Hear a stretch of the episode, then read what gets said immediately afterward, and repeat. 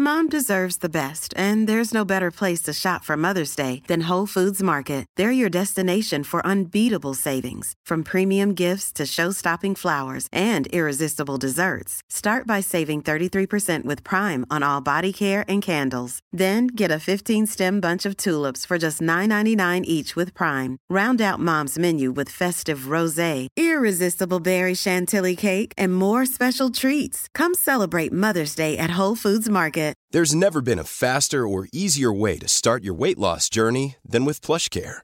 PlushCare accepts most insurance plans and gives you online access to board-certified physicians who can prescribe FDA-approved weight loss medications like Wigovi and Zepbound for those who qualify. Take charge of your health and speak with a board-certified physician about a weight loss plan that's right for you. Get started today at plushcare.com slash weight loss. That's plushcare.com slash weight loss. plushcare.com slash weight loss. A lot can happen in three years, like a chatbot may be your new best friend. But what won't change? Needing health insurance. United Healthcare Tri Term Medical Plans, underwritten by Golden Rule Insurance Company, offer flexible, budget friendly coverage that lasts nearly three years in some states. Learn more at uh1.com. Veckans sponsor är Telia. Hos Telia samlar man mobil, bredband, IT-support, mobilväxel, allt som gör företagande enkelt. Och det är just det här att samla allt på ett ställe, att ha någon att vända sig till när det inte fungerar, det är Telia. Ett exempel på vad som inte är Telia, det är ju som när jag lyckas boka förmötet för en poddinspelning med Finansinspektionen till efter själva inspelningstillfället. Eller när jag här, här året var liksom, fick för mig att jag skulle börja springa, så jag är liksom ute och springer taggad, träffar en kompis som säger så du Jan, på måndag ska jag springa ett lopp. Och jag känner så här, ja men det låter inspirerande, så jag käkar pasta, jag byter om, tar mig ner till Malmö stadion för att göra en efteranmälan, står där i kön och sen så när jag liksom anmäler mig så tittar de på mig och säger så här, du Jan, vårhuset är bara till för kvinnor. Och eh, det var, det var typisk en situation som inte är Telia. Oavsett, ett stort tack till Telia som sponsrar, gör Rika Tillsammans möjligt, men framför allt tack till dig som lyssnar, följer och eh, hänger med oss varje vecka. Dagens avsnitt har både vår investeringsfilosofi, gett tips på hur man kan matcha och kombinera ihop eh, fonderna i portföljer och naturligtvis ge de bästa fonderna för 2019. Du lyssnar på Rika Tillsammans-podden som handlar om allt som är roligt med privatekonomi. I den här podden får du varje vecka ta del av konkreta tips, råd, verktyg och inspiration för att ta ditt sparande och din privatekonomi till nästa nivå på ett enkelt sätt. Vi som gör den här podden heter Jan och Caroline Bolmesson.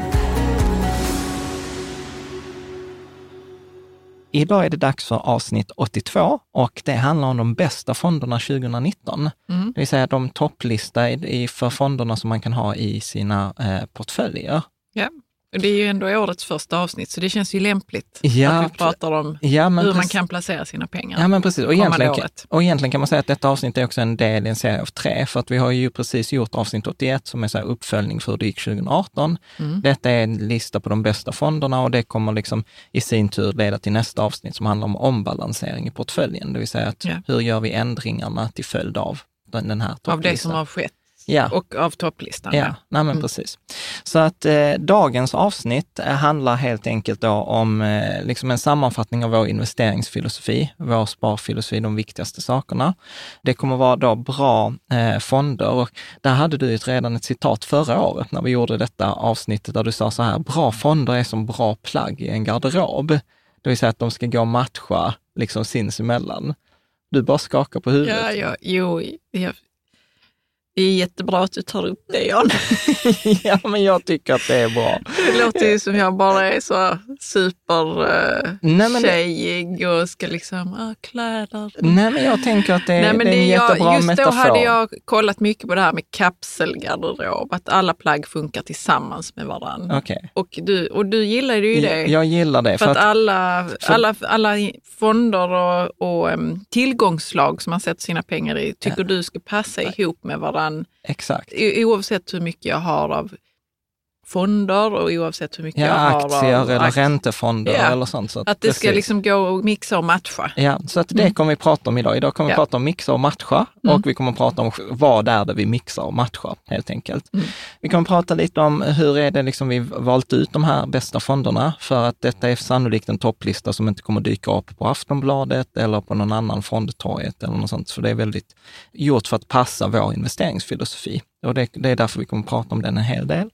Vi kommer att titta på de bästa globalfonderna, de bästa Sverigefonderna, de bästa asiatiska tillväxtmarknadsfonderna, de bästa räntefonderna och sen kommer vi faktiskt också titta på eh, liksom, övriga fonder och nytt för i år är lite hedgefonder. Ja, det brukar vi inte ha med. Det har vi aldrig vi haft. Vi har aldrig med. haft någon kärleksaffär med hedgefonder nej, förut. Nej, men den började växa under 2018, så det kommer vi prata om. Ja. Och sen kommer vi faktiskt prata om lite om just det att eh, eventuellt kunna delegera allt det här till en eh, fondrobot mm. faktiskt. För att mm. där finns, eh, där finns eh, sätt att göra det, att man, man behöver inte tänka själv. Men det, det, är liksom innehållet i dagens avsnitt. Och detta är verkligen ett typiskt sånt här kolla på, även på bloggen avsnitt. Det vill säga mm. att eh, även om du lyssnar på det här i poddform eller du tittar på detta på Youtube, gå in på bloggen och kolla för att här kommer vara mycket liksom listor, eh, upprapningar, bilder kommer vi publicera på bloggen på det som illustrerar detta vi, vi pratar om. Så det är ett bra tillfälle och då är det rikatillsammans.se bästa fonderna 2019. Ja. Och detta är ju också en, en ett avsnitt som utvecklas, som är levande, kommer vara levande de kommande månaderna. Där många av, vissa av de här fonderna som kommer med i årets topplista har inte jag hittat själv, utan de har kommit på tips i kommentarsfältet till den här eh, liksom föregående års artikel. Så det är liksom eh, ett eh, tips att gå in och kolla där. Jag reserverar mig att vissa av fonderna i listor kan bytas ut om det är någon så att någon läsare kommer med någon bättre motivering eller något liksom så här att vi har Ja, för annars kan det vara rätt kul att höra hur du har liksom hittat Eh, de fonderna som du har listat här. Ja. Men, en del har du fått från läsare? En del, del kommer från läsare. Sen, är, sen skulle jag säga så här, över 80 procent är samma fonder som förra året. Mm. Sen är det en del nya fonder, sen har det tillkommit, alltså nya fonder startat. Ja. Och, eh, och, sen, och sen har jag faktiskt också, när jag träffar folk i finansbranschen så brukar jag fråga så här, vilka fonder tycker du är bra? Att om du inte fick välja din egen fond eller du inte fick välja dina egna aktier, vilka fonder skulle du välja? Och när man tittar på det så är det inte så himla många olika fonder, utan det är samma fonder som tenderar att återkomma. Och, och då, då, finns det ändå supermånga fonder att välja Jag tror på. det finns flera tusen fonder i Sverige ja. att välja på. Och, Kul då att vissa återkommer alltid. Ja, mm. Eh, och sen så finns det vissa som i princip är identiska, eh, men där har vi liksom valt en, en sammanvägd eh, faktor. Och jag kommer, kommer till det lite längre fram, men vi har också tagit särskilt hänsyn till det hållbara och etiska perspektivet. Mm. För det tycker jag, eller tycker vi, är mm. viktigt, liksom, att vi har bara en planet. Liksom. Eh, men jag tänkte ändå säga också någonting innan vi kör igång om transparens och vår annonspolicy. Detta avsnitt är inte sponsrat. Där finns inget samarbete, där är ingen som har haft påverkan på de här fonderna som har valts ut. Och detta är fonder där vi har våra egna pengar i, eh, i, i alla de här fonderna haft i många år och det kan man kolla via vår liksom, Shareville-portfölj. Däremot så är det så att några av de här, eftersom det har varit samma fonder som har återkommit, så har vi under 2018 eh, haft en hel del av de här Eh, fondförvaltarna som gäster, att vi har haft samarbete med dem tidigare. Och då är det till exempel Coeli, eller Spiltan, eller Pacific Fonder, eller då Lysa Opti. Liksom. Så att de har ju varit med i tidigare eh, avsnitt, så jag vill bara vara tydlig med det. Och de enda två liksom, eh, sponsrade länkarna i detta avsnittet, det kommer att vara till Avanza och Nordnet, för det är där man liksom då köper de här fonderna. Eh, och om man vill då att göra det via en fondrobot så är det Lysa och Opti. Mm. Eh, så då är det liksom sagt, vill man läsa på mer där med transparens. Har vi haft Spiltan? Eh, Spiltan har ju, han hjälpte ju till med det avsnittet med räntefonderna. Eh, så var det var en kille där, ja, Lars, mm. som hjälpte oss med räntekänslighetstabellen i, det, i det avsnittet. Mm. Så att, där är liksom inget samarbete idag, men jag tycker ändå så att det är viktigt att vara transparent. Mm. mm. Tittar vi på sammanfattningen eh, sådana här exekutiva sammanfattningen. Ja, så man kan lyssna på och sen kan man stänga av om man inte vill. Ja, ja fast i detta avsnittet som kommer vara lite längre skulle jag nog säga att här är, detta har nog varit den svåraste sammanfattningen att göra. För att nu nämner vi till ja, Jag ville bara... bara förklara vad sammanfattningen var för någonting, för ja, den som är helt ny. Okej, okay, ja, normalt sett så är det bara så, ja, vill man sluta lyssna här så, så är det okej. Okay. Men här blir det svårt för att eh, vi kommer, jag kommer säga några fonder jag tycker är bäst, men där finns alternativ och där finns saker att tänka på. Men, mm.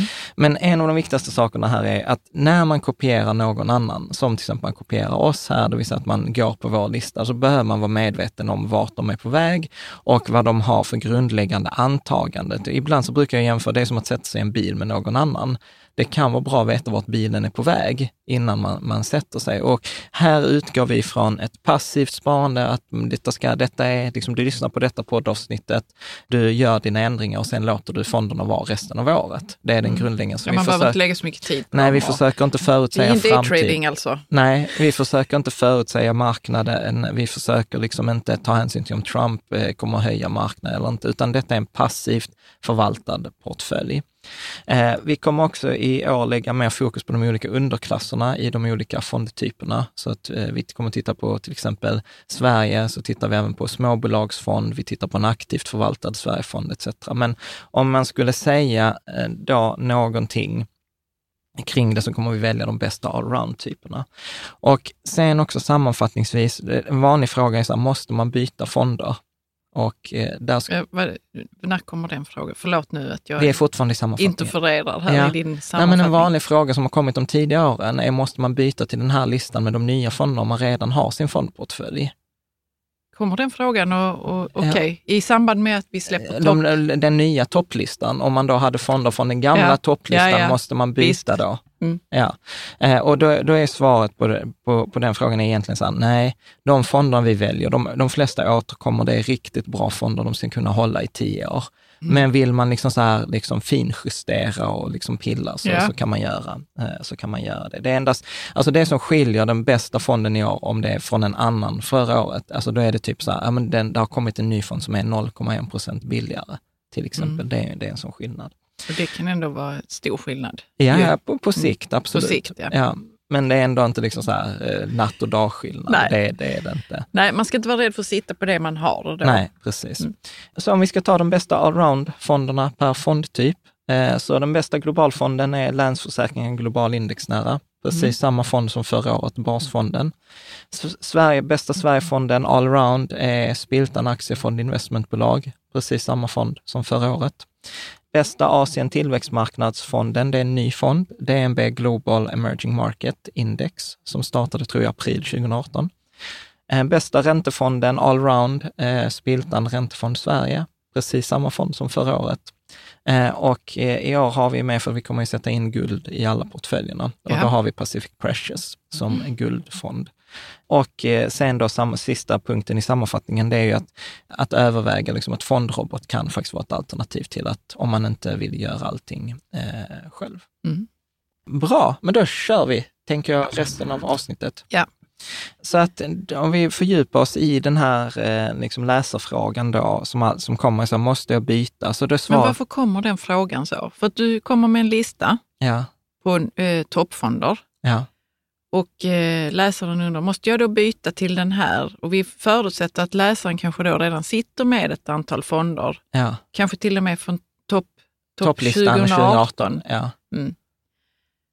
Är det det som kallas ombalansering eller du, du pratar om att man kunde finjustera lite och sådär? Ja, men vi kommer att göra en ombalansering eh, kanske nästa vecka om jag hinner få ihop mm. det avsnittet. Mm. Och då handlar det egentligen, med syfte med en ombalansering egentligen inte att byta fonder, utan det är att balansera tillbaka till den ursprungliga fördelningen. Yeah. Alltså att om man har 60 procent aktiefonder i, i januari, så tenderar det, till exempel nu följer börsen förra året, då kommer ju den andelen minska. Ja. Och då vill man ju sälja av räntefonder och köpa mer aktiefonder. Det är en, Precis, det är en ja. ombalansering. Mm. Men när man gör ombalansering så kan man passa på att byta då de här fonderna. Men som vi såg på i sammanfattningen, så fyra av fem av de bästa fonderna är ju samma som förra året. Yeah. Det är bara de olika andels, liksom specialfonder inom varje klass som kan vara nya. Mm. Eh, eh, men, men eftersom den har kommit liksom 2017, 2018, den här frågan, så tänkte jag att det är viktigt. Men, Bra, då tar vi den nu. Ja, och, men då menar jag liksom så att alla de här fonderna, även om vi väljer i år, de vi valde förra året, det är fonder på, alltså som jag tänker, man ska kunna ha dem på tio års sikt. Ja. Det är inget sånt, åh nu har det hänt någonting, nu ska man byta, för då är vi inne i det där att försöka förutsäga framtiden igen. Och det är liksom ingen, ingen hit. Utan det som är skillnaderna är ju då marginella, men även de små grejerna gör stor skillnad på, på, på lång sikt. Och tittar vi då på liksom vad vi har gjort annorlunda lite då i år, alltså förändringar i, i metodiken, så är det ju då ett större fokus på det, eh, på det tänkte säga estetiska, på det etiska och hållbara perspektivet. Så att vi har tittat mycket på det här med koldioxidutsläpp eller hur man påverkar, eh, om man har eh, de här eh, till exempel vapenfonder eller tobak eller något sånt. Och då har vi använt eh, hållbarhetsprofilen.se ja. som är en sån sajt. Dock är det viktigt att veta att hållbarhetsprofilen.se är inte en märkning, utan det är ett, sätt, ett standardiserat sätt att rapportera om man väljer in bolag, hur man resonerar. Så att det, hållbarhetsprofilen är ingen utvärdering, utan det är bara att fonderna rapporterar hur de jobbar själva. Ja. Ja, och där är väl också tendens, eh, är ju tumregeln är att fonder som säger att de tar hänsyn till det etiska och hållbara, de tenderar att göra det också. Så de ljuger alltså inte? Nej, men, nej, men, det, nej men precis. Men vi gjorde ju ett avsnitt här veck, eh, liksom för några veckor sedan om eh, liksom så här klimatsmart sparande. Ja. Och det visar ju sig att det är ganska kontroversiellt och det är ju inte särskilt standardiserat. Så där finns liksom inte något sätt, så här, men så här ska det vara eller liksom så här kan man titta. Men vad vi också gjort annorlunda i år, det är att vi har bättre delat upp i relevanta tillgångsklasser, att vi har lagt in eh, hedgefonder med låg risk, alltså så inga så här aktiva hedgefonder, utan det är så här mot eh, ett komplement till räntefonderna. Eh, vi har tagit bort USA och Europa-fonderna för att de ingår så mycket i de globala fonderna. Ja. Och eh, det ändå, de, de, de fanns inte i någon av modellportföljerna. Så att det var så här, varför tar vi med någonting som vi sen ändå inte använder? Så att det är borttaget. Och modellportföljerna, det är ju... Nybörjarportföljen ja. och globala barnportföljen, mm. som, som vi kommer att göra kartrepetition på. Mm. Och sen har vi också delat upp räntefonderna lite bättre i liksom realräntefonder, korta, långa fonder. Det är mindre nörderi i, i årets avsnitt. Alltså det är, det är inte så mycket liksom så här okidrisken eller eh, sharpkvot eller liksom sådana saker, utan det har varit bättre fokus på liksom, eh, den allmänna liksom så här, kommentaren till fonden och sen har vi länkat på bloggen till då respektive fonds hemsida. Vi har länkat till Morningstar så har, man kan nördas ner sig om man vill? Precis, men, mm. man, men, men man går dit om man vill. Liksom, ja. Man tycker att vi har saknar någon information. Och eh, Morningstar är ju en sån här amerikansk sajt där man kan utvärdera alla fonderna. Och det har också faktiskt varit mindre fokus på Morningstar, just Morningstars betyg.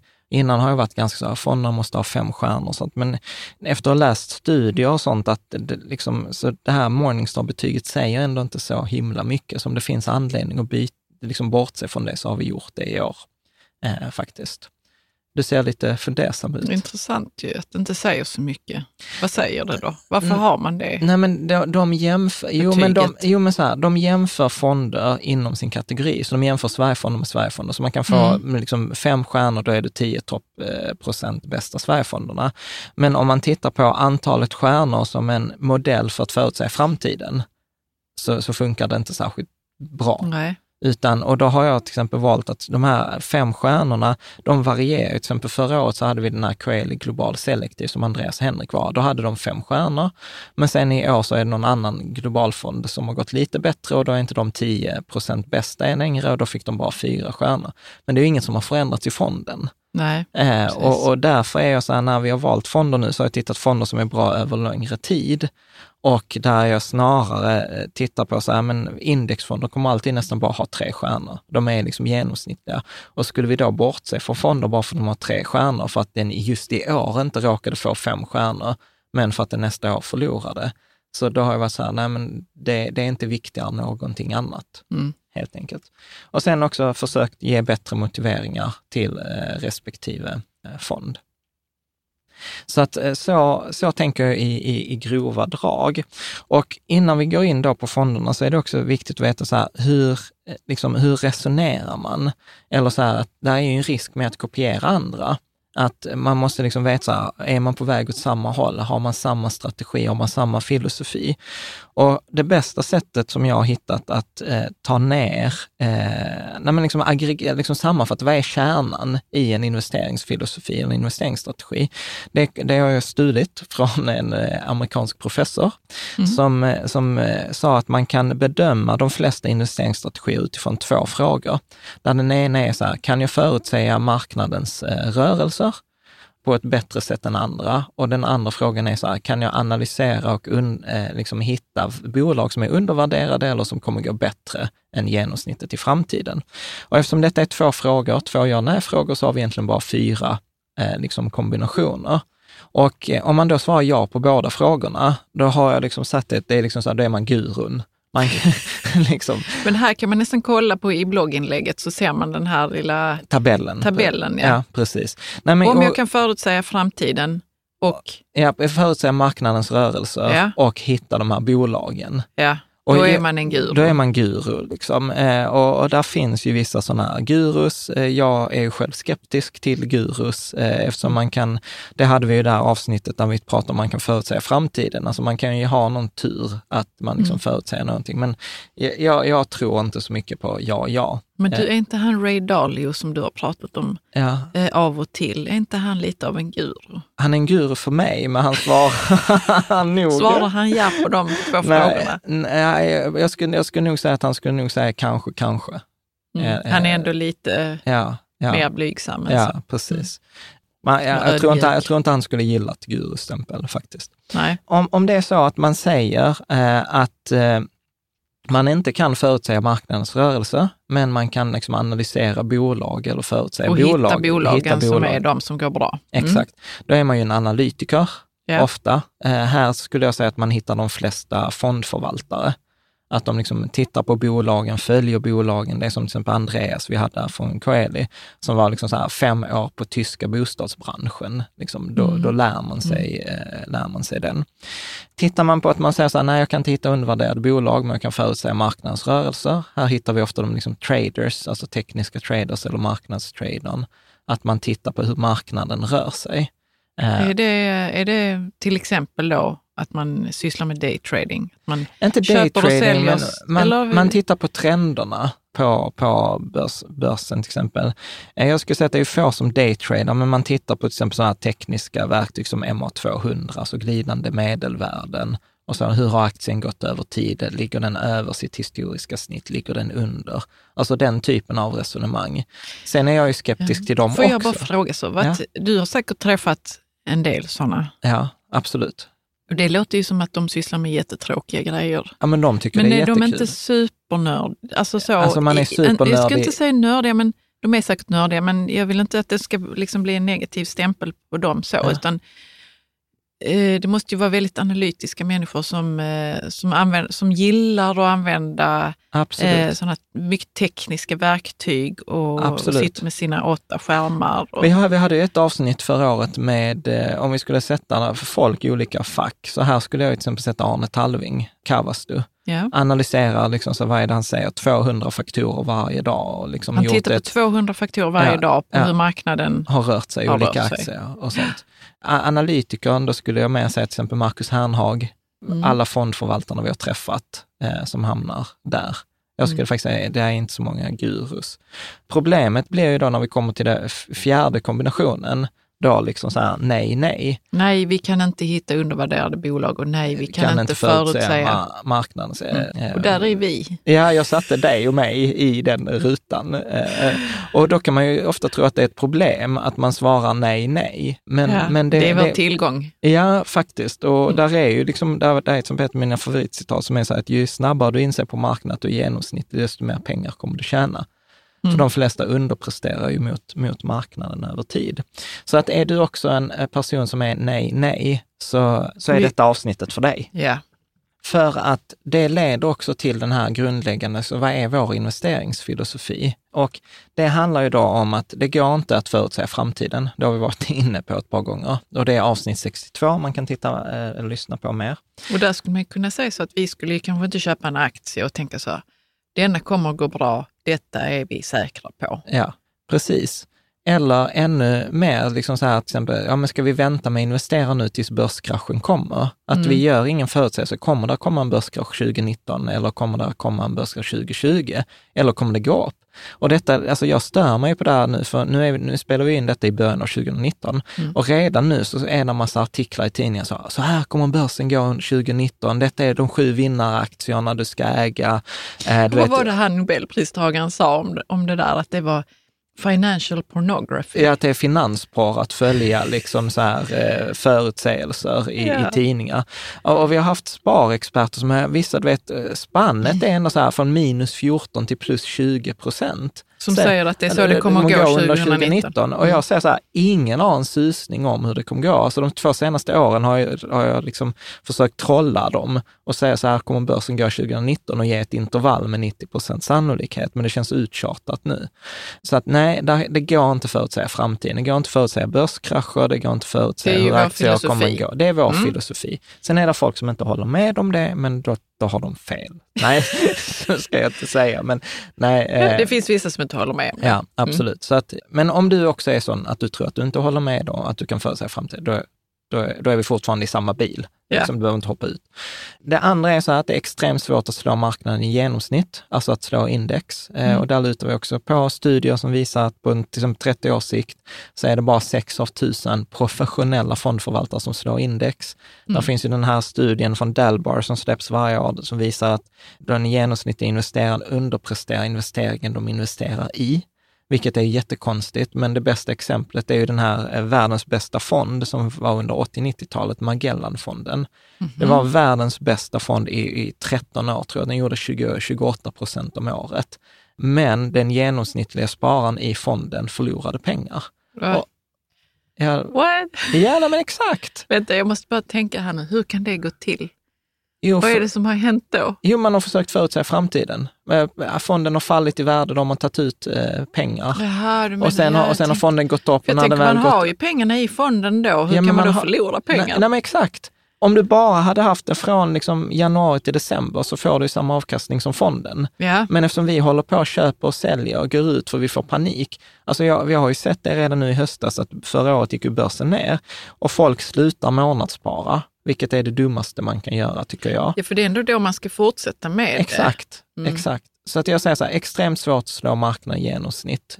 Professionella förvaltare gör det inte, småsparare gör det inte Vi heller. ska också bara skilja på att, att månadsspara, Ja. spara och att investera i två olika saker ju. Ja, fast här tänker jag att man månadsspar i form av att man Ja, ja, månadssparar okej, in du i fonderna, Mm. i Man månadssparar in i fonderna. Ja, det var det jag tänkte. Man ska, inte, man ska inte strunta i det fast Nej. nej, börsen, nej, nej, börsen är rörig. Absolut. Mm. Därför bör man då spara i indexfonder med låga avgifter, för vi vill komma så nära genomsnittet som möjligt. Kan att, du bara, för jag tänker så, ibland så kommer det någon som är helt ny ja, och aldrig har lyssnat på oss innan. Och Ja. indexfonder är ju Det är en- fonder som investerar i hela marknaden. hela marknaden och då får man ett genomsnitt av hur marknaden Precis, går. att man säger så att ja, men vi, vi, Inte liksom de bästa nej, fonderna. nej, precis. Eh, Vi kan, man kan säga så här, man kan inte förutse hur framtiden, säga? nej, men man kan inte förutse hur framtiden kommer gå. Då säger man så här, då köper vi alla aktierna. Vi köper Så, ja. alla aktier på Stockholmsmarknad, eh, Stockholmsbörsen. Och då säger vi så här, alltså så här, 20 kommer gå superbra, 20 kommer gå skitdåligt, men resten kommer gå som genomsnittet. Och då säger man så att det är bättre att äga genomsnittet. Ja. Och det, det är liksom det som vår tes bygger på, att vi försöker inte förutsäga någonting, utan vi köper allt Mm. istället. Och så, och så siktar vi på att komma så nära börsen i genomsnitt, för att de flesta sparare underpresterar mot genomsnittet över tid. Alltså sannolikheten för att en, en sparare med tio fonder eh, över en tioårsperiod ska slå då en indexfond är mindre än liksom en 5 procent. Ja, och det tror man ju inte. Nej, nej, och det går Man tror det, att man själv ska kunna välja så. Ja. Fonder som har så si och så många stjärnor. Och, Ja, eller aktier. Liksom. Eller aktier, ja. Liksom, så att, Mm. och, och det där är ju som massa misstag. Det pratar vi om i avsnitt 53 och 54, där liksom en övertro på sin egen förmåga och man tror att det är som alla andra områden i livet. Ju mer tid man lägger ner, desto bättre resultat får man. Men så är det inte med, med Mm. aktier och fonder, vilket är helt ointuitivt.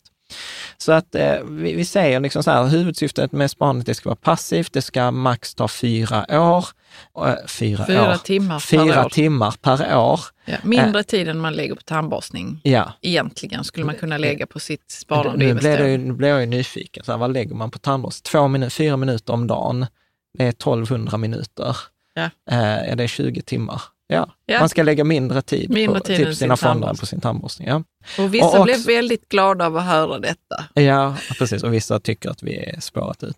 Nej, och, och sen så brukar jag också säga att det gäller att skilja på vad är syftet med ens eh, sparande? Är det att tjäna pengar eller är det att tillfredsställa liksom andra Ja, känslor. alltså eh, eh, behovet av spänning till, till exempel, eller Mm. för vara att ha ett sammanhang eller kunna prata med andra Mm. liksom och så vidare. Eh, Regelbundet månadssparande, det har vi varit inne på, det är det bästa man kan göra. Vi är också inne på det här att eh, sparandet ska inte påverka nattsömnen. Mm. Du brukar ju säga, så- Oavsett hur det går så ska det vara, Ja. det ska inte vara för dyrt för en. ja, du brukar ju säga, kostar det ens nattsömn så är det för dyrt. Ja. Ett annat antagande är att global exponering är bättre än svensk exponering. Och det handlar om att i ett globalt perspektiv så står svenska börsen för mindre än 1 procent av det totala börsvärdet. Så att internationellt sett så är svenska börsen sedd som en högriskmarknad. marknad. Den går mer upp när det går upp och den går mer ner när den går ner. Och få av oss skulle liksom komma på tanken att investera kanske liksom 100 procent av våra pengar i den holländska börsen, som är lika stor, eller kanske 20 procent i den holländska börsen. Sen är det ju visst så att man, liksom, man, vi känner till de svenska bolagen, men det är ungefär som att vi hejar med på Sverige när Sverige spelar Ja, fotboll. för man känner ju, man kan ju inte, man kan ju inte dem ändå som sin egen jeansficka, liksom, Ja, och- bara för den sakens skull. Nej, precis. Och så att det, jag brukar säga att en global exponering är bättre än en svensk. Det är säkrare eh, över tid. Och sen eh, då skulle jag också säga att det är viktigt eh, med eh, den här regelbundna ombalanseringen. Eh, Och den kommer vi prata lite mer om sen väl? I nästa avsnitt, tror jag, avsnitt avsnitt, 83 ja. eller 84 eh, blir det. För det var länge som jag inte fattade vad ombalansering var. Ja, men det är Och ju jag det kan här... tänka mig att det är fler som... Ja, nej, men ombalansering det är ju så att återgå till en ursprunglig fördelning, eh, Ja. så som man hade sina portföljer. Ja. Men, men jag kommer, jag kommer Vi kommer till det, ja. Om vi ska ta de sista viktiga delarna i vår strategi, det är ju att vi har ju fyra hinkar-principen. Eh, som vi för har på- hela vår ekonomi. för hela vår ekonomi, så att man bör ju aldrig liksom bara investera alla sina sparpengar, utan man ska ha en bufferthink, en mellanriskhink, en passiv hink och sen en sån här aktiv lekhink, eh, lekportfölj. Och detta har vi också, jag tror det är avsnitt 47 eller Mm. något sådant som handlar om de här fyra hinkar-principerna. Så att detta är också fortfarande superviktig princip. Sparhorisonten är en viktig faktor. Att ju Mm. längre tid vi sparar, desto bättre avkastning kommer vi få och desto, Desto lägre risk. Mm. risken. Och jag brukar illustrera det genom den här, titta på historiken för Stockholmsbörsen mellan 1870 och 2018.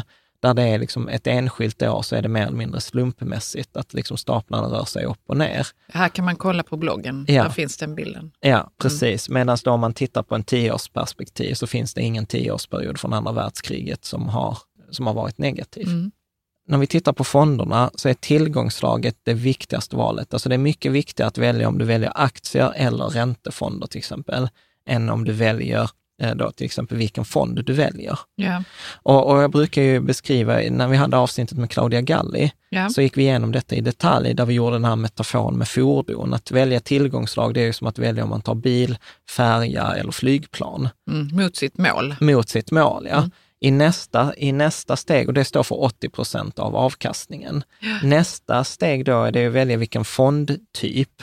Det vill säga att om eh, jag då har valt aktiefonder, då väljer jag till exempel globalfonder eller Sverigefonder. Ja. Det kommer att stå för 15 procent av avkastningen. Mm. Ungefär som jag väljer så här, okej, jag har valt bil, så väljer jag då till exempel en sportbil eller en, en vanlig bil.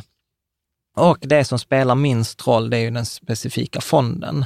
Alltså då om jag har en, om jag har valt sportbil, då spelar det inte så stor roll om jag tar en Porsche eller en Ferrari. Liksom det är, båda är sportbilar. Och, och översätter vi detta till fonderna så då tillgångslaget är aktier till exempel, fondtypen är globala fonder, Ja. enskilda fonden är då till exempel Länsförsäkringar global indexnära. Mm. Att då välja till exempel Länsförsäkringar global indexnära eller en annan global fond spelar väldigt lite roll eftersom majoritet av avkastningen kommer att vara att du har valt en global fond som investerar i aktier Ja. på det sättet. Sen är det låta ränta på ränta göra jobbet så att vi låter pengarna vara i fred, är superviktig eh, del. Och sen slutligen också att det är viktigare att eh, då i portföljerna att inte förlora pengar än att maximera avkastningen. Och detta eftersom att eh, avkastningen som krävs för att hämta en, en förlust är exponentiell.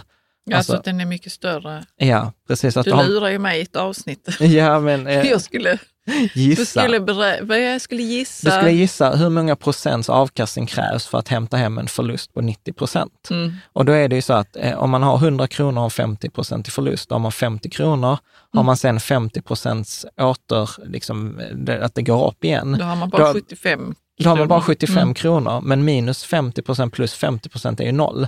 Så då tror man att man är tillbaka på noll, men så är det ju inte. Eftersom 100 minus 50 procent är 50 kronor plus 50 procent är 75 kronor. Ja. Så svaret på hur mycket man behöver för att återhämta en, procent på, en förlust på 90 procent är, kommer du ihåg? 900 procent. Ja, jag kommer aldrig ihåg det för det är så jäkla... Mycket, eller hur? Det Mycket, krävs så tio, nästan bara, tio gånger eh, liksom jag, högre. jag tänker alltid att det är mindre. Mm. Ja. Och Ja. nu när vi liksom har gått igenom de här strategin, så detta vi har gått igenom nu, detta är liksom förutsättningarna i en passiv, långsiktig eh, liksom, eh, strategi. Och det är nu vi, vi kommer liksom tillbaka till just det här att kombinera de här olika fonderna utifrån den här eh, liksom strategin. Och det var ju här som du sa förra året att eh, bra fonder ska ju vara som bra basplagg, att man kan liksom mixa och matcha, Mixa med, matcha, ja. så att de passar i olika tillfällen. Och jag tänkte att vi skulle ge liksom så här, liksom ett par exempel på hur man då kan mixa och matcha de här i form av då portföljer. Ja. Eh, och portföljer, det kommer från det här gamla ordet när man hade värdepapper, alltså på riktigt. Att I det var sin portfölj i sin portfölj. Liksom, Mm. ja. Och det, det första då är det som vi kallar för liksom så här försiktiga portföljen, Mm. eh, som är egentligen en eh, 2080-portfölj, det vill säga... Men eh, vem är det som vill ha en försiktig portfölj men till det- exempel? Ja, men det handlar ju det- om eh, hinkar. Om vi tar hink, hinkprinciperna, Ja. så är ju detta någonting att ha i buffert eller mellanriskhinken. Detta är så låg eh, risk. Eh, och, och den låga risken kommer från att man bara har 20 procent aktier och 80 procent eh, räntefonder. Och det passar sig då liksom på korta tidshorisonter, alltså kanske två år, två till fem år, alltså där man inte ska liksom investera i aktier för aktier är för riskfyllda, som vi såg under 2018. Den förväntade avkastningen skulle jag säga ungefär 3 procent och eh, om man ska säga någonting mer om den försiktiga portföljen så liksom så här, låg risk är lite bättre än ett sparkonto. Man bör inte ha det i en ISK-konto utan i en vanlig aktiedepå av skatteskäl. Och detta är låg sannolikhet för att förlora pengar i en sån För här. bara, varför ska man inte ha den i, i en sån här eh, investeringssparkonto, ISK? Ja, för där är skatten är 1 procent på beloppet. Mhm, Eh, så och- förlorar man redan där. Liksom. Ja, så du förlorar väldigt mycket i skatt här. Så här vill man ju ha det på en vanlig aktiefonddepå.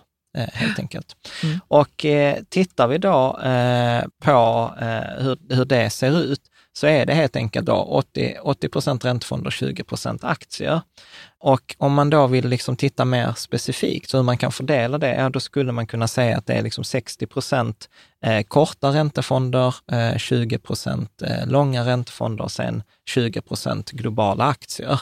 Så nu ser vi, nu börjar vi matcha på fondtyp också. Så Ja. först matchade vi bara på tillgångslag, så som vi pratade om det. Nu är vi nere på eh, fondtyper. Mm. Men och liksom, om man vill liksom bryta ner det ännu mer för att inte, verkligen inte lägga alla äggen i samma korg, så kan man eh, då titta på den utifrån perspektivet korta räntefonder 15 procent, hedgefonder 15 procent, långa räntefonder 15 procent, eh, företagsobligationer 15 procent. Så man delar upp det. Och detta finns som bilder, illustrationer på, på bloggen. Så jag Ja. rekommenderar. Och där kan man också bryta upp aktiedelen då till exempel i 15 procent globala fonder, 5 procent Sverigefonder och sen till exempel 5 procent eh, guld. Mm. Vad tänker du? Nej, jag bara eh, funderar på om du hade koll på hur Nobelstiftelsen förvaltar sina pengar? förvaltar sina Nej. pengar. De kör väl ingen sån försiktig... Ja, du, jag vet så de inte måste det. ändå ha rätt mycket pengar i fonden. Ja. Eller stiftelsen. Jag har och koll- så plus då att eh, det kör på liksom Ja. eh, kraftigt. Ja, ja, ja, det vet jag För inte. de ska ändå dela ut Ja, det hade varit roligt. Det rätt kanske- mycket pengar per år. Ja, men det kan faktiskt varit ganska roligt att ta bjuda in till podden om vi hade kunnat få de som förvaltar Ja, vi ska se Nobelstiftelsen. vi kan det. Det hade varit roligt. Ja. Jag har däremot kollat upp Norska oljefonden, Okej, som är, Norska oljefonden är, vad är det för något? det är världens, en av världens största fonder. Det är Norge som tjänar pengar på oljan, så sätter de alla de pengarna i en fond. Så jag tror att genomsnittlig norrman har typ en miljon eller två miljoner i norska oljefonder. Det är så sjukt mycket pengar. De är, norska oljefonden äger en procent av alla aktier i hela världen, typ. Det, det är rätt mycket. Det är rätt, rätt, men jag tror det var 8000 miljarder kronor. Eh, eller något sånt. Du hade kunnat driva Sverige i åtta år. Men är det inte smart av dem att Jo, det är göra så? sjukt, smart. För man Sjukt tänker smart. oljan tar slut en Ja. vacker dag, då Ja, har de ändå Ja, sina pengar plus att pengarna har växt, Ja. vuxit. Ja, precis. Men de backade förra året faktiskt. Mm. Men i alla fall, Norska oljefonden, den är väldigt lik nybörjarportföljen. Okej. Och nybörjarportföljen eh, är ju då eh, vår eh, mellanriskhink Det är liksom eh, i, i den här fyra hinkar-principen, så är det inte bufferthinken, utan detta är den mellersta hinken. 60 procent aktier, 40 procent räntor och eh, tidshorisonten är ganska lämplig på kanske 5 till 10 år. Så att vi har försiktiga portföljen från 2 till 5 år. Innan två år, då är det mest sparkonto rekommenderas. Från då 5 till 10 år, nybörjarportföljen ska ge ungefär 5 procent per år i genomsnitt. Och den är lätt att komma igång med. Den kommer gå bättre än index i dåliga eh, tider, vilket den gjorde förra året. Den gick ju bättre precis så som den skulle. Ja. Men den kommer underprestera i bra tider. Så när aktierna kommer dra iväg så kommer inte den dra lika mycket som det är bara 60 procent aktier. Ja. Och den hjälper, den hjälper en att känna sig säker i sitt sparande. Alltså Även därför- om det stormar lite. Ja, ja precis. Man, man kommer gå bättre. Liksom. Och det är en klassisk. Läser man en bok om, om aktiers eh, och tillgångsallokering så kommer de alltid nämna en 60-40-portfölj. Ja. Så att det är liksom det mest eh, berömda. Och som sagt, den är ju som norska oljefonden. Och eh, om vi ska liksom så bryta ner denna precis så som vi gjorde, så tillgångslaget eh, 60 procent aktier, eh, 40 procent eh, räntefonder. Bryter vi ner det i en, i en förenklad version, då skulle jag säga så här 40 procent globala fonder, 20 procent Sverigefonder och sen 20 procent korta räntefonder, 20 procent långa räntefonder. Och varför jag går igenom detta nu? För att detta är ju de fördelningar sen när vi kommer in på de specifika fonderna. Så kommer vi säga så okej, långa ränt, bästa långa räntefonden, bästa korta räntefonden, bästa globalfonden, bästa Sverigefonden. För det är det liksom själva plagget som då matchar på detta. Tittar vi på den rekommenderade nybörjarportföljen, det som vi det vill säga kommer balansera tillbaka till, då är det 40 procent globala aktier, 10 procent svenska aktier, 10 procent Asien tillväxt och sen så är det 10 procent korta räntefonder, 10 procent eh, hedgefonder, låg risk, 10 procent långa eh, räntefonder och 5 procent realräntefonder. Och sen kommer vi sätta in 5 procent guld.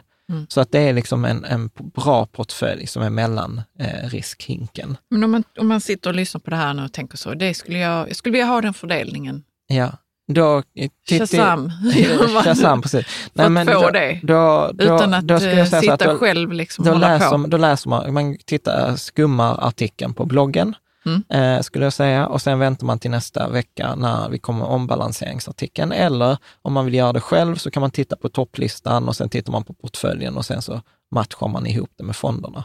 Mm. Eller det tredje alternativet, enklaste, men som inte blir li- exakt lika bra, det är ju till exempel då att man tar en fondrobot Okej. som Lysa eller Opti och sen ställer man in den på 60-40. Och så kommer då man få deras 60-40 portfölj. Ja. Men det skiljer inte supermycket. Men man får till exempel inte guld, som jag Nej. tror är en, en grej. Mm. Om vi ska ta då näst sista portföljen, globala barnportföljen. Det är ju den som är vår mest aggressiva Ja, eh, också för att den har väl längst eh, tidshorisont. tidshorisont. Ja, precis. Så att denna är ju till för eh, den passiva hinken. Den, eh, och tidshorisonten är precis 10 år och det är också högst förväntad avkastning på kanske 7-8 procent per år. Och den är också då lätt att komma igång med, hög risk, hög avkastning, passar väldigt bra till barnsparande eh, eller pensionssparande. Ja. Eh, för där ska man ha mycket risk.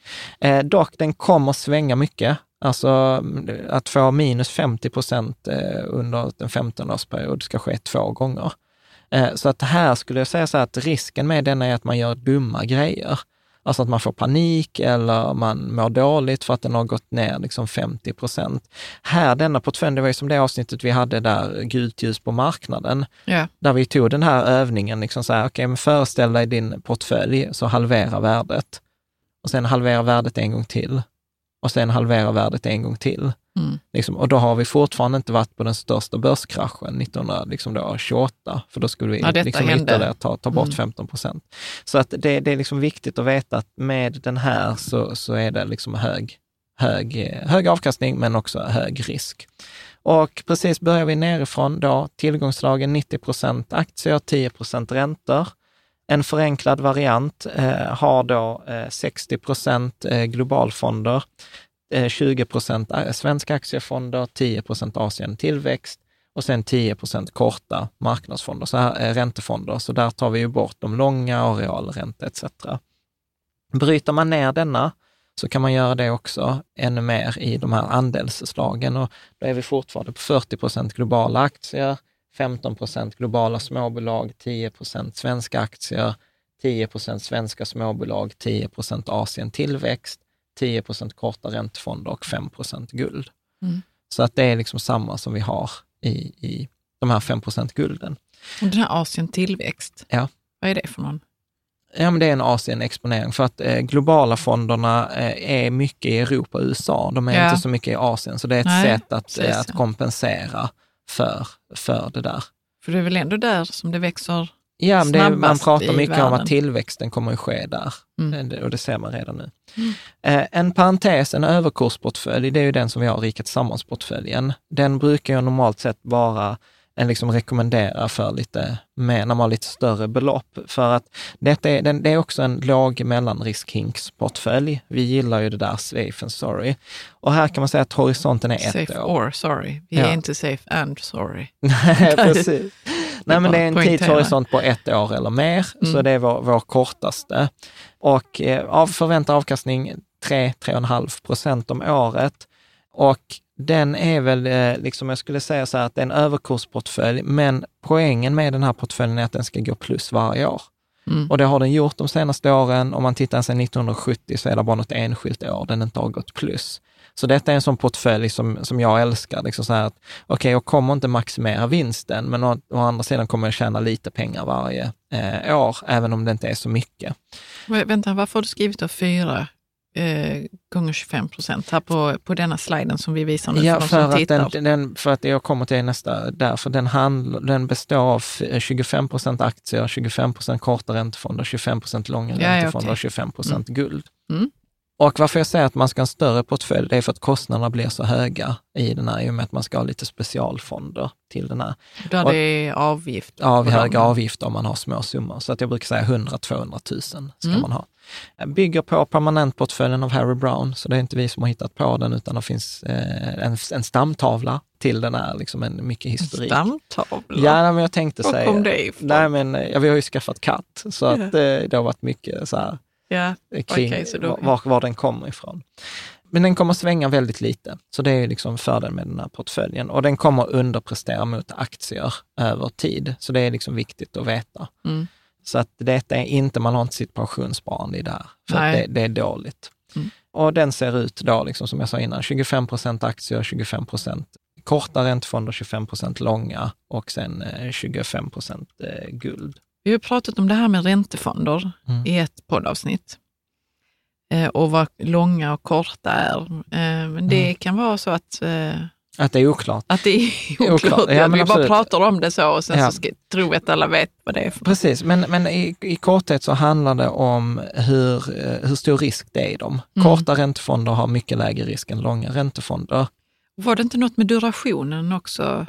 Jo, men Som spelar roll här. Jo, precis. Hur lång tid du lånar ut pengarna. Och det Mm. är så, ju kortare duration, desto lägre risk.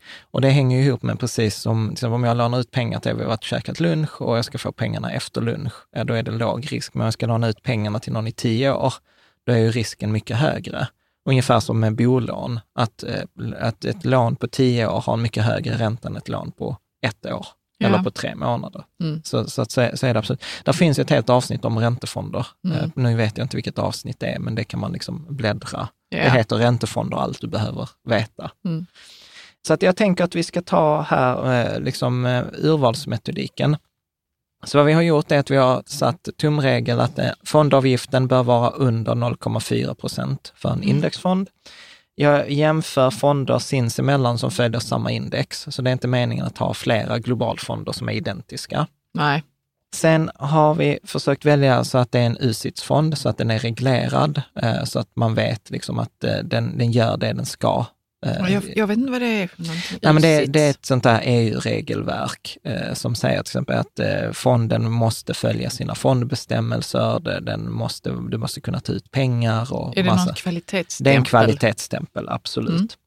Vi har utgått från att fonder som säger att de är etiska och hållbara tenderar att vara det, Mm. eftersom det är en av de bästa, tyvärr, tumreglerna för det där. Just nu i alla fall. Ja. Mm. Eh, det ska gå månadsspara i dem på Nordnet och Avanza. Ja. eh, från 100 kronor, så det ska inte vara så här 20 000 i minsta månadssparande. Nej. Vi har använt båda fondernas egna hemsidor och Morningstar. Vi har också tittat, försökt välja svenska fonder eh, så att man slipper eh, valutarisken. Så helst ska de vara noterade i svenska kronor. Och vi har också försökt välja vanliga fonder framför de börshandlade fonderna. Så Vad, hel- bety- vad, är, vänta, vad är skillnaden där? Vanlig fond eller börshandlad Ja, där finns ju fond? de här ETF, Exchange Traded Fund, alltså en Ja. fond som handlas som en aktie på börsen. Mm. Och då brukar man ofta få betala en avgift för dem eller så är det spread. Alltså så att det är en vanlig fond. Har det, har det gått att välja en vanlig fond så har vi gjort det. Mm. Men sen finns det vissa liksom, scenarier då det inte finns en vanlig fond och då har vi fått välja en börshandlad fond. Och sen så har jag gjort en egen, eh, helt enkelt, eh, att ju försöka göra ett sammanvägt betyg på, på de respektive eh, fonderna. Så att om vi tittar på då de bästa globala fonderna, så den bästa allround-fonden eh, då globalt är Länsförsäkringar Global Indexnära. Ja. Precis samma fond som förra året. De har liksom ett hållbarhetsperspektiv, den är billig, eh, den, eh, den är bred, alltså allt det som en, liksom en global indexfond ska Vad vara. betyder det att den är allround? Alltså den är inte bäst på någonting. Alltså den har kanske inte lägst avgift, för det finns det liksom en annan fond som har bättre. Den är inte den som är mest etisk, för det finns det en annan som är. Men, liksom, och den är inte den som är bredast, för det finns det en annan som är. Men om jag liksom bara skulle välja en sammanvägt så är det den här. Det är därför, det är som typ, och, och, och kommer du ihåg när, man, när vi var små, vi spelade så här Super Mario. Så detta var liksom som Mario. Han var, liksom, han var, han var dålig på allt. Eller, så ska man inte säga. Mario, Nej, det var han mina var- han var- syrror som gjorde det. Ja, nej, men han var genomsnittlig. Liksom. Så att det, det, är en, det är en jättebra fond i, ur alla aspekter. Okej. Men den är inte bäst i någon aspekt. Mm. Så skulle jag, jag vet inte om det var Jo. tydligt. Ja. Jo. Normalt sett så är det, och här till den Länsförsäkringen Global Index finns det många alternativ, till exempel Swedbank Robur, Access Global, eh, DNB Global Index, Danske Invest, alltså där finns massor och sådana. Men där är faktiskt en alternativ som stack ut lite som förtjänar ett hedersomnämnande och det är Avanza Global som var en ny fond som kom under 2018. Eh, varför den inte åker upp som bäst, eh, det är för att den har inte ett särskilt uttalat hållbarhets eller etiskt liksom, kriterier och den går bara att köpa på Avanza. Men, Såklart ja, men den är liksom billigast, helt Mm. klart. Jag tror avgiften bara är 0,1 medan Länsförsäkringen ligger på 0,22 så att avgiften är hälften. Mm. Så att den förtjänar, har man, sparar man på Avanza så tycker jag att Avanza Global är ett alternativ om man kan bortse från att den inte är så etisk och, och hållbar. Om vi däremot tittar på just det etiska och hållbara, då skulle jag säga att det är SPP Global Plus. Över, överlag så SPPs plusfonder är väldigt bra på det, globala, på, på det etiska och hållbara perspektivet. Så att det, det skulle jag säga är den bästa etiska hållbara globalfonden som också är då index. Den bredaste, alltså den som har flest bolag, flest länder, eh, är SPP Aktiefond Global, samma fond som förra året. Om vi tittar på global... Men hur skiljer de? Alltså, ja, okej, den, är glo- den ena är global och den andra är en aktiefond. Nej, nej, båda är ju aktiefonder, båda är globala, men den ena, den plusfonden, är mer etisk och Ja, hållbar. okej. Mm. Så, så där, är, där är hårda restriktioner i den och det gör också att det är mer jobb med det, alltså är avgiften högre. Ja. Jag tänkte precis fråga, så, varför kommer det så många nya fonder hela tiden? Ja. Alltså varför behövs det? Liksom? Och Ja, den, men de här folk- är ju, låter ju nästan likadant, men men, de- så är skillnaden en liten grej. Liksom. Ja, precis. Och det är därför, Mm. och normalt sett så förra året hade vi inte ens med den här etisk hållbarhetsaspekten. Nej. Men, men jag vet att det har varit önskemål, jag själv tycker att det är viktigt, så därför fick den följa med som SPP Global Plus. Och den skiljer inte supermycket från de andra, så detta är, det, det ligger precis som du säger väldigt nära. Mm. Men, om, men om man är så här, så här men jag vill betala 0,2 procent extra, så, så kan man ta den. Sen om vi tittar då på en annan del i den här eh, tillgångskassan, globala fonder, så är det småbolag. Småbolag tenderar nämligen vara högre risk men högre avkastning. Ja. Så att det är ett viktigt komplement. Eh, och där, där kom det en ny fond förra året från Handelsbanken som heter Hand, Handelsbanken Global Småbolag Index. Så att den tycker jag, den kommer komma med i alla portföljerna i år. För jag tycker det är viktigt med dem. Tittar vi på eh, nästa då, aktivt förvaltad globalfond, det vill säga alla de fonder vi har pratat om i har varit indexfonder, alltså de ska följa sitt index minus då avgiften. Om vi tittar på att det är någon förvaltare som sitter och väljer ut bolag, så är den som har varit då bäst liksom de senaste åren är ju då till exempel Öhman Global Hållbar. Och jag gillade, varför jag valde den och är för att den är etisk och hållbar. Den har haft en bra historik, den har fem stjärnor och den är aktiv. Så att det var liksom så här, ja men det var schysst. Och här, det var här till exempel, vi har Coeli Global Selektiv som alternativ. Där finns Didnogar, alltså där finns andra fonder. Alla alternativen finns listade på, på bloggen. Men jag tänker det här med att en fond är aktiv. Ja. Betyder att någon sitter och, och Väljer jag, jag ut. väljer ut. Men är det så mycket mer jobb med det sen? Ja, alltså ja. det, bo- ja. Ja, ja, jo, för du måste ju För det följa måste man de göra med de bolag- andra fonderna också. Nej. Alltså om du tar till exempel de här Avanza Global eller Länsstyrelsen Ja. Global, den, innehåller, den äger hela marknaden. Alltså Ja. till exempel så 1600 bolag. Okej, så det är ingen som behöver välja någonting nej, där? Nej, så det är en dator som sköter dem. Mm. Så att den äger hela marknaden, medan den är aktiv, jag tror den hade 27 bolag. Så av de här 1600 har de valt ut 27. Och sen byter de ut de bolagen beroende på vilka som går bra eller som går dåligt. Ja. En, sen är det faktiskt en, en fond som håller på att segla upp som min favoritfond, faktiskt. Du, bara skrattar. Nej, jag tycker det är så roligt. Nej, men du pratar om det så um, Entusiastisk. entusiastiskt och Ja. Vilken Ja. cliffhanger. Och alla så här, men kan du inte säga vilken fond det vilken är? är det då? Jo, nej men det är en fond som heter SEF, Independent Investmentbolag. Och det är en fond som investerar i investmentbolag i Sverige och utomlands. Så att egentligen passar den inte in här i den globala fondkategorin. Men eftersom det- de jämför sig mot det här globala indexet så valde jag att ta med den här. Men alltså om jag skulle bara ha en fond, en enda fond eh, som jag Mm. skulle ha, så hade jag valt den här. Eh, liksom. så att, eh, Vad är det i den? Nej, men där är i de svenska så här, Investor, Kinnevik, Latour, Lundbergsföretagen eh, i Sverige. Sen är där då till exempel eh, Berkshire Hathaway som, som vi gillar, Warren Buffetts bolag. Där är med de här LVMH eller vad de heter, Louis Vuitton. Eh, lyx... eh, eh, lyxgrejerna. Där är med eh, Donahue, Fairfax, alltså så in, amerikanska, amerikanska investmentbolag. Okej. Så att det är jättefint. Alltså det är så här klassiska bolag. Det är, alltså nu, nu sticker jag ut hakan, men det är så här, det kan inte gå fel om man har de bolagen. Liksom. Inte att du inte Men kan förlora den, eh, pengar. Den, är den ny, eller Den den, fond, ja. SEF, Ja, och- Independent? Ja, precis. Och så är den billig och sånt. Så att, nej, jag vet inte, det, vi, har- det håller på att utveckla en kärleksaffär. Ja, okej. Här. Ska till och med se om jag kan övertala fondförvaltaren att vara med i ett avsnitt. Är den svensk? Det är en svensk, Ja. svensk fond. Jättekul. Spännande ju.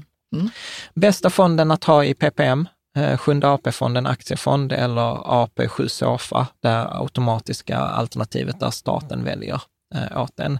Så att eh, det är så här överlägset bäst. Billigast, bredast, hävstång, alltså så här eh, etisk, eh, sånt. Hade, liksom, jag tycker det är synd att man inte kan få välja Sjunde AP-fonden utanför eh, PPM-systemet. Men ehm, det är någon som har suttit och satt ihop den då, eller? Ja, ja, en statlig myndighet. AP. Vem har, jag vet att vi har pratat om detta innan, att vi undrar vem har gjort Ja, detta jag har försökt fina kontakta, jobb. jag har försökt kontakta dem och vara med, men de är svåra. Så om det är någon som känner någon på de här AP-fonderna som kan liksom värva dem till att vara med i avsnitt, så tar jag gärna hjälp. För jag tycker det är superfina fonder. Eh, verkligen. Ja. Ja. Bra. Så att, ja, men vi fortsätter. Mm. På bloggen så finns det detaljerad info om respektive fond, vilket index den följer, avgift, vad den har gått de senaste fem åren, vilken risk Så man kan den sitta har. där och titta och klicka själv. Mm. Ja, eh, skala 1 till 5, eh, hållbarhetsbetyget från 1 till 5, där jag också länkar till hållbarhetsprofilen, antalet Morningstar-stjärnor och liksom övriga kommentarer. Jag har också faktiskt använt i år superlånet. Avanza är så sjukt restriktiva med vilka fonder de belånar. Om man Ja, kan få ha dem i bra? Mm. Ja, det är jättebra. Och det blir också en extra kvalitetsstämpel. Så jag tror att av, tre- av fem, de här fem fonderna så är tre av dem användbara i superlånet. Eh, vad är det för någonting, superlånet? Att man kan låna pengar jätte, jättebilligt. Liksom köpa, Till att Ja, köpa- fler fonder. Som du köper För det är väl rätt många som drar öronen åt sig kring det, att man ska Ja, låna nu- pengar för att, Ja. för att eh, investera. Då. Ja, det är ett helt annat avsnitt. Det är ett helt annat avsnitt, Men, okej. men, Vi här, vet inte ifall det kommer heller ens. Jo, det kommer, det kommer men, eh, men just nu så är det mest bara som en kvalitetsstämpel. Ja. Mm. Tittar vi på de bästa Sverigefonderna, eh, så den enskilda liksom allround eh, Sverigefond, om man bara fick ha en Sverigefond, då är det Spiltan Aktiefond Investmentbolag, Mm. samma fond som eh, förra året. Bredaste svenska indexfonden, eh, SEB Sverige Indexfond. Och denna, denna vill jag också nämna lite extra, för att ofta när vi jämför med den svenska börsen, som när vi jämför portföljerna, så jämför vi ofta mot ett index, till exempel 6RX-indexet. Denna fonden följer det här 6RX-indexet. Så att om man underpresterar mot den svenska börsen, så är det denna fonden man väljer och då får man genomsnittsavkastningen för svenska börsen minus 0,4 procent som de tar i avgift. Mm. Så mm. detta är liksom så här, ja, men jämförelsen, eh, jättebra. Sen tittar precis som vi tittar på globala, så de här fonderna har ju de stora bolagen, men vi vill ju ha småbolagen. Och där finns det en ny fond som heter då Plus småbolag Sverige Index. De har dessutom en mikrobolagsfond också som heter Plus mikrobolag Sverige Index och där kan man göra en kombo om man vill. Mm. Också billiga, bra fonder. Och eh, om man ska ta bästa aktivt förvaltade Sverigefonden så tycker jag att det är Spiltan Aktiefond Stabil. Mm. Så Spiltan är, de är jätteduktigt fond, eh, fondbolag. Men eh, annars i stora drag samma fonder som förra året. Tittar vi på de bästa Asien och tillväxtmarknadsfonderna så är det en ny fond. Eh, förra året så var det Länsförsäkringar Tillväxtmarknad Index eh, nära, medan i år så blir det DNB Global Emerging Markets, eh, som är den, den är lite billigare eh, än den andra. Bästa Asienfonden är fortfarande Swedbank Robur Access Asien. Och sen så vill man ju ha småbolag i, i tillväxtmarknaden, men det är jättesvårt. Det eh, finns ingen svensk fond som jag hittar, kanske du som läsare känner till. Att det är svårt? Eh... Nej, att hitta småbolag i tillväxtmarknader? Ja, för att det kanske är kanske inte så stort intresse för det i Sverige. Jag vet inte. Men då mm. finns det en börshandlad eh, fond som då är en amerikansk fond eh, som heter då SPDR MSC Emerging Markets Small Cap. Och den letar man upp genom att man skriver SPYX, alltså SPYX, på Avanza eller Nordnet så kommer den upp. Mm. Eh, mm. På Nordnet kan man köpa den direkt på hemsidan. Via Avanza måste man ringa till kundtjänst. Eh, för att de har något strul där. Jag vet inte riktigt varför. Okay.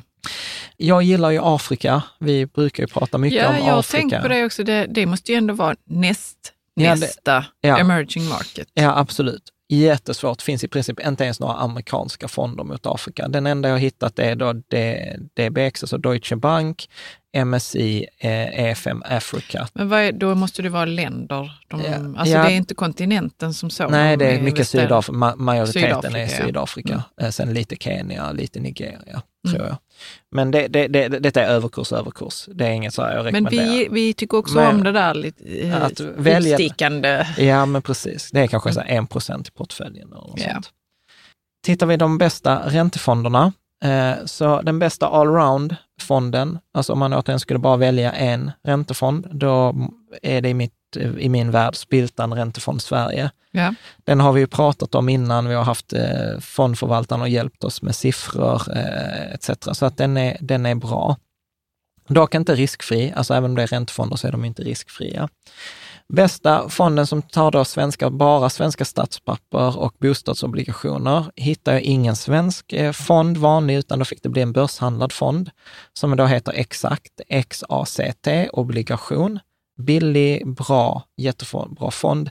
Finns flera fondrobotar, använder den i sina okay. också, så mm. att den är jättebra. Eh, bästa penningmarknadsfonden, eh, det vill säga att eh, det är så här lägst risk. Det är så lägst risk att du till och med förlorar lite pengar på den för att vi har negativ ränta. Mm. Eh, så att jag skulle säga att det är bättre att ha pengar på ett låst bankkonto än i en penningmarknadsfond just nu. Men det är ändå viktigt att säga, för det är en, det är en typisk kategori. Mm. Bästa långa ränte, svenska långa räntefonden, AMF Räntefond Lång, samma som förra året. Nära konkurrent är SPP Obligationsfond, men denna var lite bättre. Bästa realräntefonden, det är den som ska skydda mot inflation. Då är det då Handelsbanken realräntefond, den är ny. Förra året hade vi då Öman realräntefond. Mm. Eh, men Handelsbanken också dyker upp hos vissa sådana här fondrobotar, så jag gillar den. Bästa företagsobligationsfonden, den här high yield, du vet lite junk bonds-grejen eh, yeah. som vi har pratat om. Där skulle jag säga, nu kanske jag kommer få stryk här, men jag skulle säga Spiltan högräntefond. Bra fond också, men det är en hög risk. Det är en högriskräntefond. Mindre risk än aktier, men högre risk än de andra räntefonderna. Bästa aktivt förvaltade räntefonden, skulle jag säga precis som förra året, IKC avkastningsfond. Jättefin fond, det är liksom så här spikrak kurva uppåt. Eh, så att 3 procent har en sharpkvot på nästan 3, alltså så här sharpkvot i världsklass. Ja, och det har vi pratat om tidigare, att det är ett mått på Ja, hur mycket, eh, hur mycket risk har man tagit för att få den avkastningen man får? Mm, och där brukar man inte gå över ett. Ja, mm. ja precis. Eh, Men ju högre desto bättre. Ja.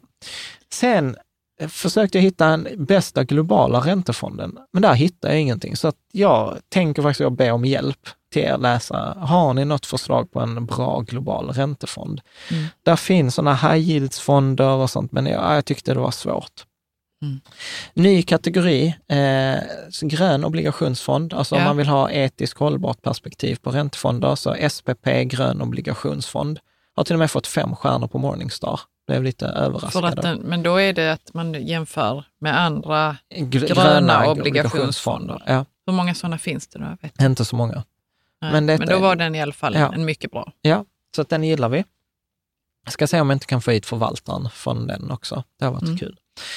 Tittar vi på de bästa hedgefonderna här, detta är ju kontroversiell kategori, särskilt eftersom detta går emot hälften av de där punkterna vi hade i vår investeringsfilosofi. De är dyra, de är aktivt förvaltade, man vet inte riktigt vad de gör, alltså etc. Mm. Men jag tycker ändå att de har en plats, särskilt efter att vi hade avsnittet om hedgefonder, avsnitt 50, då jag började min världsbild kring hedgefonder ruckades. Mm. Vad var det specifikt som fick dem att fick din världsbild att ruckas? Att jag trodde att alla hedgefonder hade hög risk. Men jag insåg att det finns många hedgefonder som har låg risk, eh, som är som komplement till räntefonder, att de ska gå plus oavsett eh, marknadsmiljö. Och det är ungefär som Rika Tillsammans-portföljen är ju en hedgefond, alltså den ska ju gå plus. Så att jag tycker, så därför har jag gjort avgränsningen. De måste ha riskklass 1 till 3 av 7, så det ska vara låg. Eh, jag vill inte ha de här hedgefonderna som spekulerar i nedåtgående marknad eller liksom så här, utan jag vill ha en eh, safe. Och eh, det ska vara ett alternativ och helt så ska det vara multistrategifonder, så att de använder många olika verktyg för att få den här avkastningen. Så det blir ett sätt för mig att sprida äggen ännu mer. Men här har jag inte vågat sätta ut någon enskild fond som den bästa hedgefonden, utan här ger jag faktiskt en korg. Och de som jag har hittat här i Sverige som jag tycker är bra är Atl Atlant Stability, Atlant Multistrategi, Pacific Multiasset och Aktieansvar Multistrategi. Så detta är alltså hedgefonder som man liksom kan ha istället för eller tillsammans med, snarare tillsammans med räntefonder. Mm. Eh, så vi får se. Mm. Vi får se. Jag tar gärna feedback från er läsare vad ni tänker om är det här. Är det en slump att, de, att tre, två heter Atlant och en heter Pacific? Alltså har det mm. någonting att nej, göra? Nej, det är bolaget som heter så. Fondbolaget. Ja, okay. Så de fick med mm. två, för de var, de var, den Stability gillade jag och sen gillade jag den andra multistrategi. Multistrategifonderna är ju ofta att de har fler hedgefonder och så placerar de pengarna mellan sina hedgefonder. Mm. Så att, nej, det beror på det. Tittar vi på de bästa övriga fonderna, som inte riktigt platsar in i någon annan kategori, så bästa guldfonden, jätteglad att ha hittat en svensk guldfond, Pacific mm, Precious. För det finns väl en del?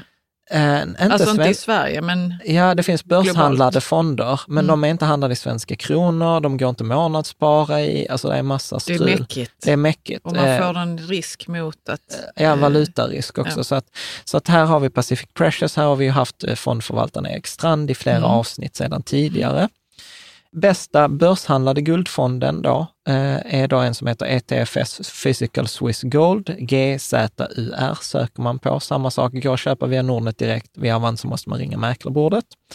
Eh, så det är ett alternativ till Pacific Precious. Eh, jag skulle säga att kan man köra en kombo, men du kan inte månadsspara in i Swiss Gold.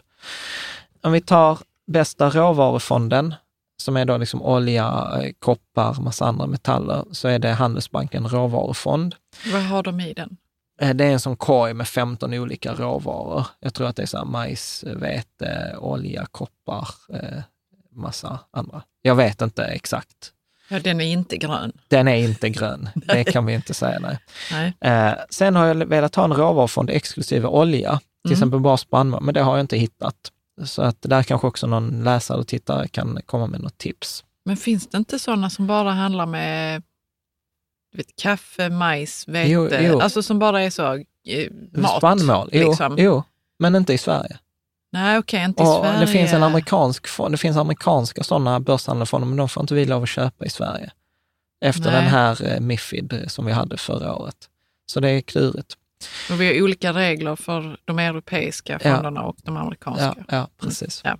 Om vi tittar på några specialfonder till Rikets Sammansportföljen, eh, Ja. så detta kommer i ett särskilt avsnitt, men där har vi, vill vi ha långa räntefonder, alltså riktigt, riktigt långa på 20 år eller längre. Det är så länge de lånar ut sina pengar. pengar. ja. Mm. Så de lånar ut till exempel europeiska länder i 20 år.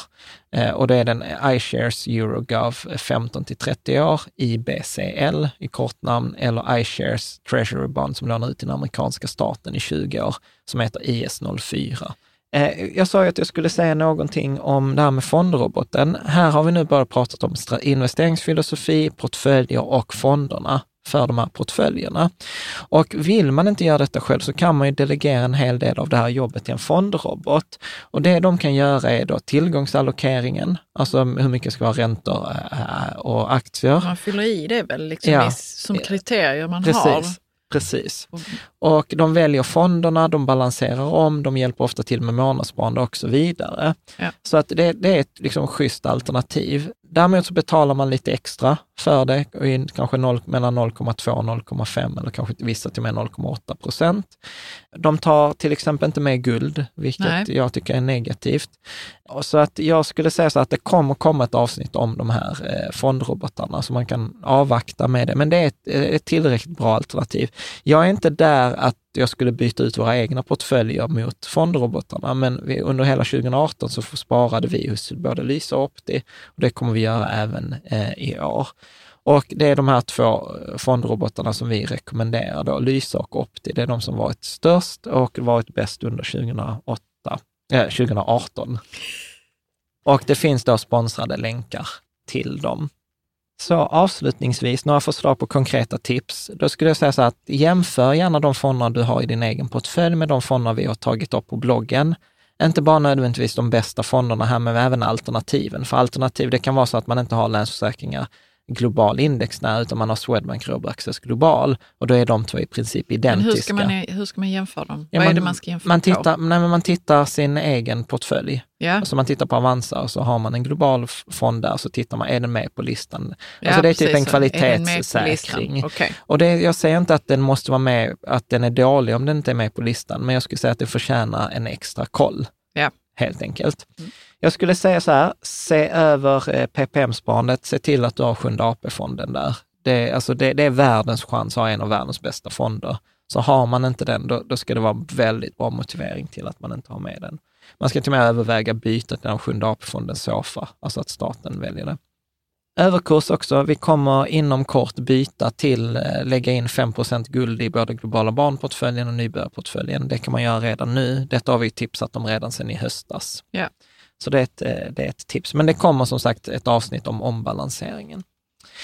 Så att detta var ett långt avsnitt. Eh, Ja. Jag hoppas att det var okej. Vi ser gärna att häng med oss även i framtiden. Alltså gillar du det här avsnittet eh, så kan du ju då eh, prenumerera liksom antingen i poddspelaren eller tryck på Youtube eh, här på, på loggan så kan du prenumerera.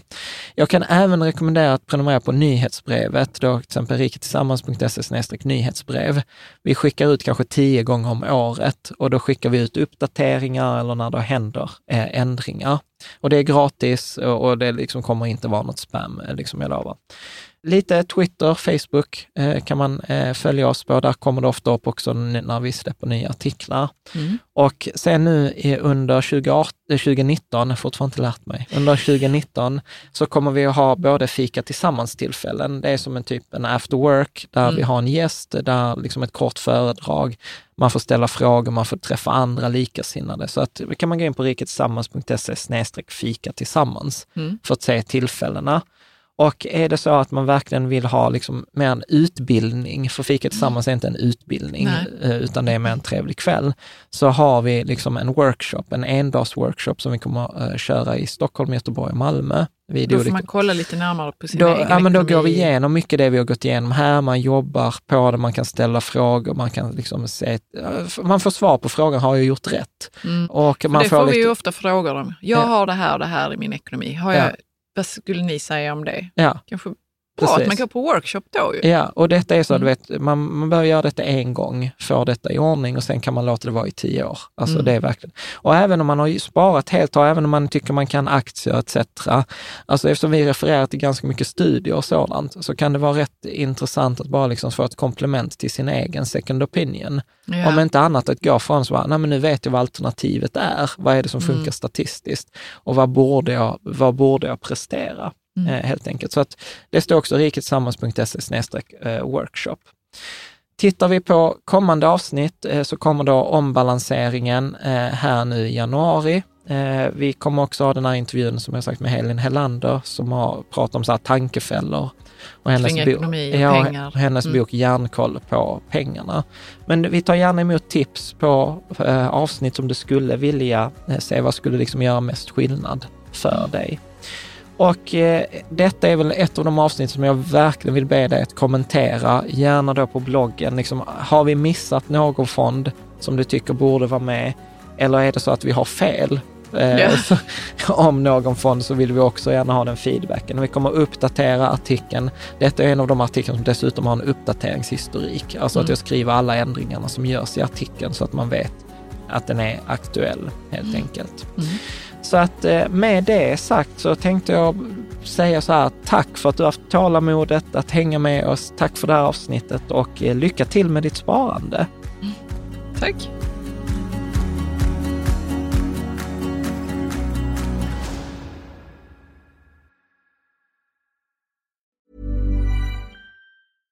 Imagine the softest sheets you've ever felt. Now imagine them getting even softer over time. That's what you'll feel with Bowl and Branch's organic cotton sheets. In a recent customer survey, 96% replied that Bowl and Branch sheets get softer with every wash. Start getting your best night's sleep in these sheets that get softer and softer for years to come. Try their sheets with a 30-night guarantee. Plus, get 15% off your first order at bowlandbranch.com. Code BUTTERY. Exclusions apply. See site for details.